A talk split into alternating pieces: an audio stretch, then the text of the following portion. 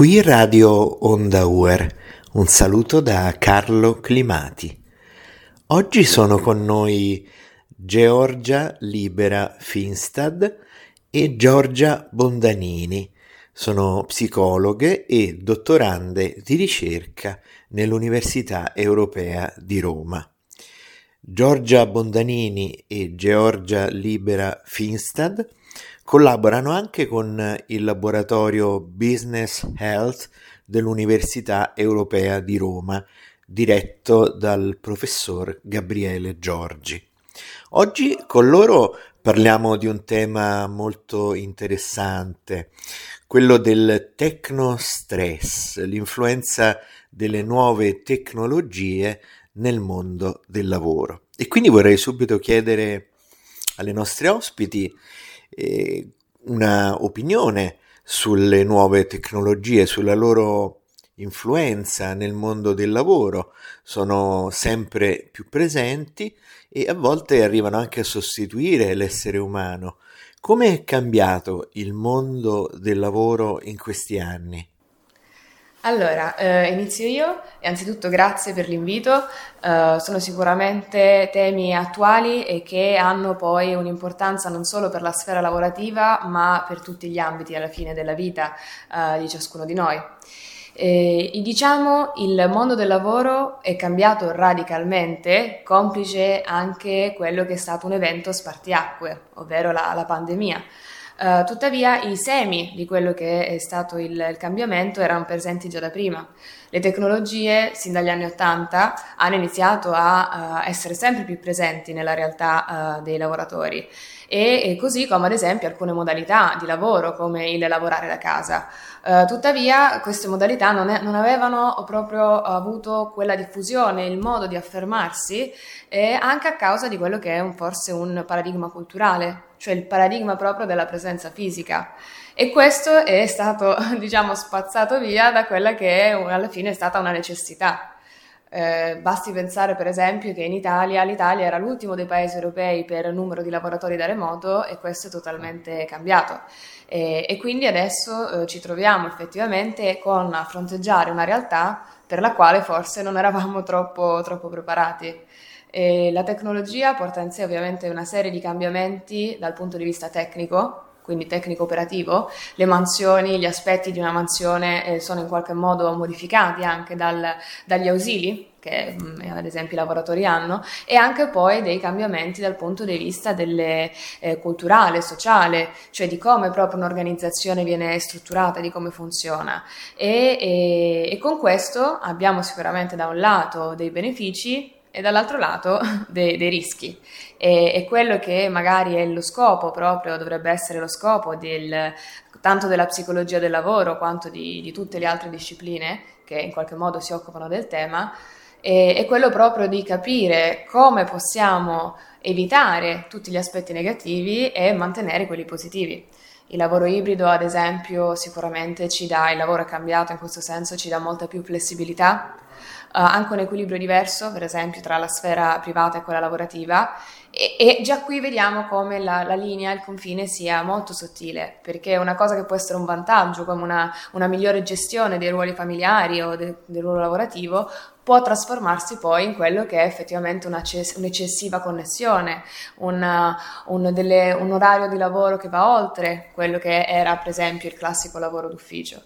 Uh, abbiamo per esempio anche un minor tempo di, quello che viene definito un minor tempo di commuting, cioè quanto un lavoratore ci mette ad arrivare eh, sul luogo di lavoro, uh, quindi anche possiamo pensare minore inquinamento, quindi uh, lati positivi anche a livello ambientale. Eh, abbiamo anche un miglioramento poi di quella che è proprio la qualità della vita lavorativa. E, e dall'altro eh, paghiamo un caro prezzo se ci pensiamo, un, in primis le relazioni, l'aspetto umano. Che ruolo ha il lavoratore in tutto questo? Uh, come possiamo far sì che effettivamente non ci sia un uh, luogo di lavoro depersonalizzato. Effettivamente c'è il, lavoro, c'è il lavoratore con il suo compito, la sua mansione e, e quello che è un computer. Anche quelli, tutti quegli scambi informali, magari la pausa, una pausa caffè o anche tutte quelle, eh, quelle occasioni adesso vengono a mancare e, e il supporto, quello può essere dei, dei propri colleghi, dei propri superiori, inevitabilmente in qualche modo cambia.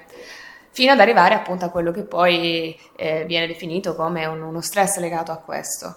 E, e, poi abbiamo anche cambiamenti, per esempio, di eh, proprio modalità mh, delle gerarchie, c'è una, uh, quella che è una collaborazione più orizzontale piuttosto che verticale. Non so se magari anche penso alla mia collega Giorgia che è qui, cosa vuole aggiungere? Sì, vorrei aggiungere, mm, come ha detto appunto, come ha accennato la, la mia collega, diciamo questo nuovo mondo, tra virgolette, questo utilizzo delle nuove tecnologie ormai è sempre più presente nel, nel contesto lavorativo. Um, c'è da dire che con la pandemia sicuramente questo utilizzo costante delle tecnologie è andato ad accelerarsi proprio in maniera um, proprio come, come, posso dire uh, rapida eh, creando anche proprio delle problematiche anche a livello organizzativo da parte dei lavoratori stessi.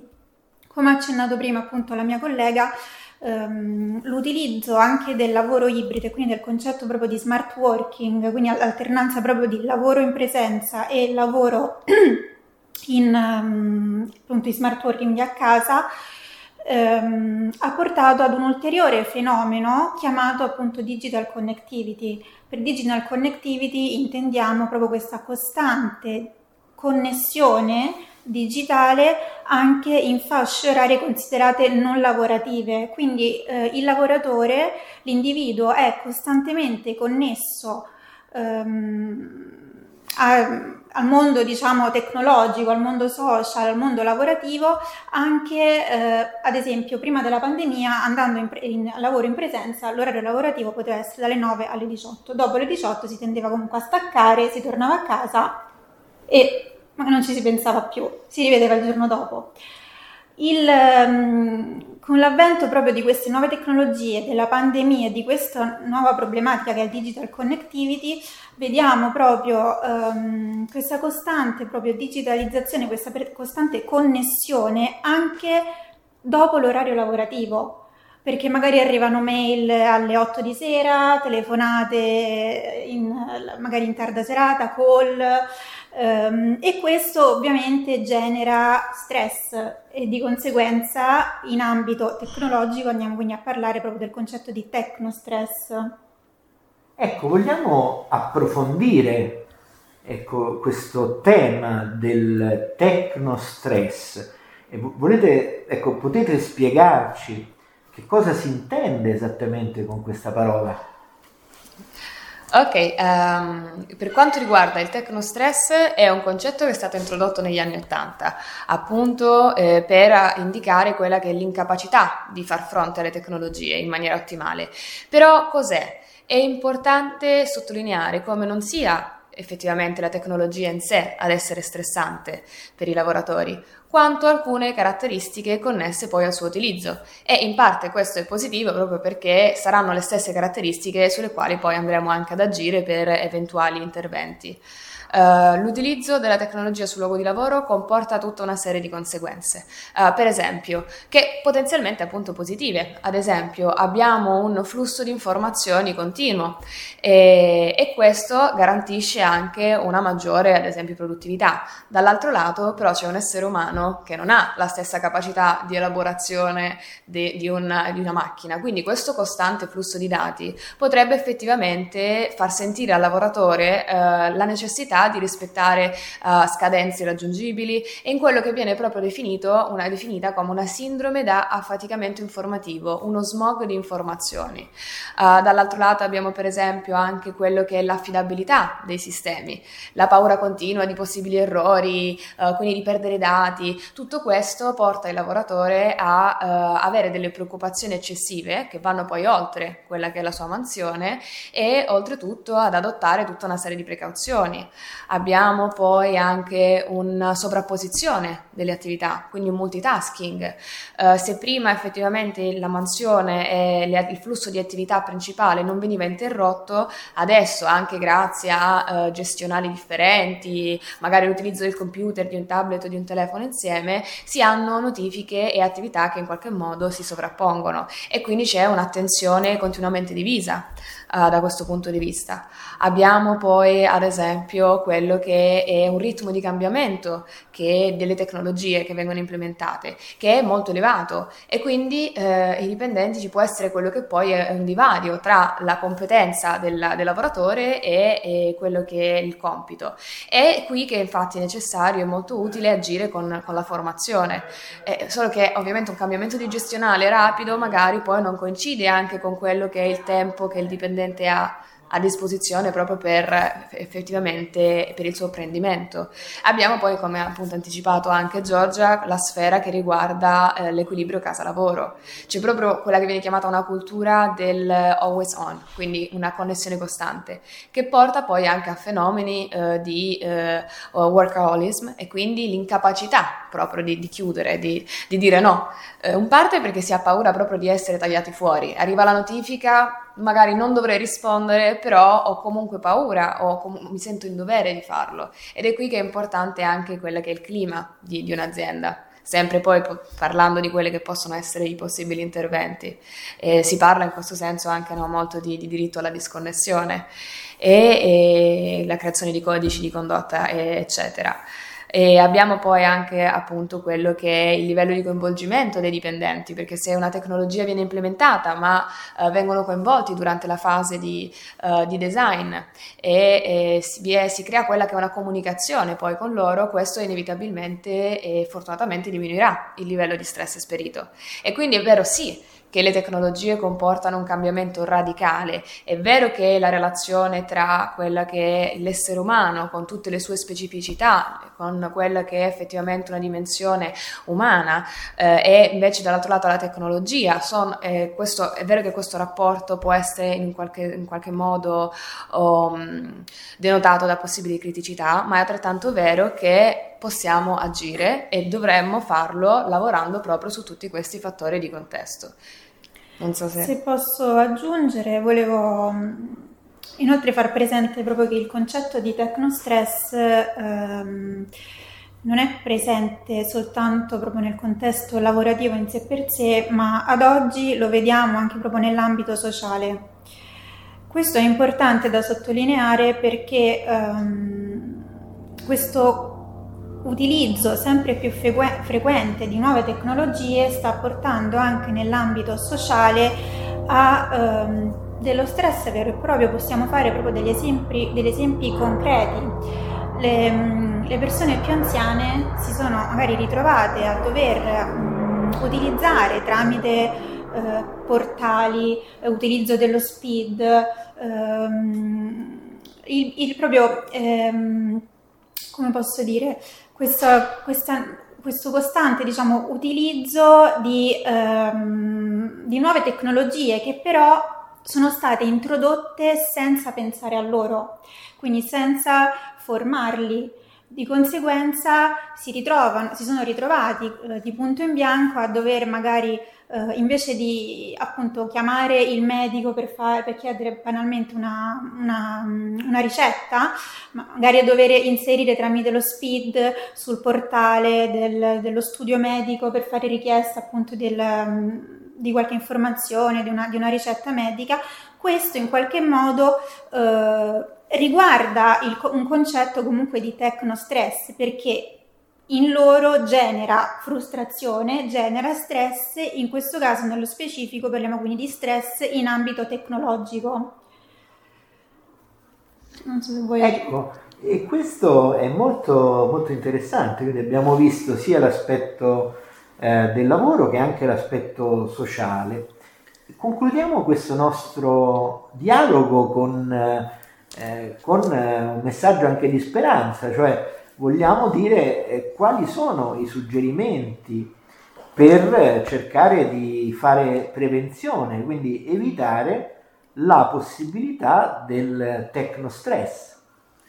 Assolutamente e, e, questo è un passaggio fondamentale eh, anche perché credo che sia l'aspetto più importante proprio quello di unire eh, l'ambito della ricerca con quello che è poi l'ambito applicativo e quindi eh, passare da quello che è un piano più teorico a un piano pratico e soprattutto in un'ottica positiva.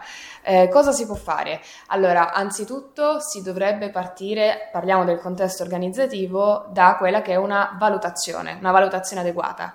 Uh, per esempio, adesso con il decreto legislativo 81-2008 si effettua la valutazione dei rischi psicosociali, quindi stress lavoro correlato classico. か Um, ecco, per cosa possiamo fare per cercare di prevenire il tecnostress? Iniziare a valutarlo, valutarlo con degli strumenti, ad esempio anche noi come gruppo di ricerca abbiamo creato un questionario e eh, in quel modo possiamo avere quella che è effettivamente un, una panoramica e una fotografia del contesto, dello specifico contesto, capire cosa può essere, cosa può rappresentare un fattore di stress potenziale. È il livello di formazione, è la percezione di carico elevata, il, tra le troppe informazioni, oppure è effettivamente il ritmo di cambiamento e poi così passare a quello che è un, un piano di interventi. Come si può fare? Con psicoeducazione, ad esempio, spiegare ai dipendenti cos'è il tecnostress, eh, insegnarli a riconoscere anche i segnali e, e, e tutte quelle che sono le caratteristiche associate,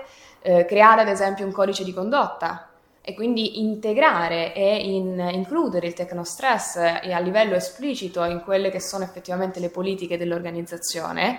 E, ad esempio, un'altra modalità di intervento può essere sicuramente il, la collaborazione tra l'ambito accademico, l'ambito istituzionale e quindi poi appunto con tutte le conseguenze anche in ambito sociale e gli ambiti aziendali organizzativi. Eh, e poi sicuramente si dovrebbe creare quello che è un circolo alla fine virtuoso tra eh, la ricerca e poi quella che è la, la, il passo legislativo successivo. Ad esempio, oh, il tecnostress è stato riconosciuto per la prima volta come malattia occupazionale nel 2007 da una sentenza e, e nonostante questo però non è ancora esplicitamente contemplato. Se non è esplicitamente contemplato più dif- è più difficile che si faccia ricerca, ma servono i risultati della ricerca per dimostrare che effettivamente è un qualcosa che vale la pena di valutare e quindi in un certo senso si crea un, un circolo vizioso. So, No, mi trovo d'accordo con quello che ha detto la mia collega. Diciamo che forse la, la chiave di volta è proprio fare psicoeducazione e fare formazione. In questo modo si rende um, l'organizzazione cosciente dei possibili, sviluppo, dei possibili sviluppi proprio del, um, dello stress legato comunque alle nuove tecnologie in questo modo ehm, i lavoratori, ma non solo, abbiamo detto anche proprio l'ambiente sociale in generale, potrà imparare a riconoscerli e a ehm, darsi anche proprio una forma, tra virgolette, di rispetto nei propri confronti, perché il diritto alla disconnessione è, sembrerà banale, ma è un diritto. Quindi Ehm, sicuramente, ripeto, eh, corsi, la corsi di formazione e tanta psicoeducazione.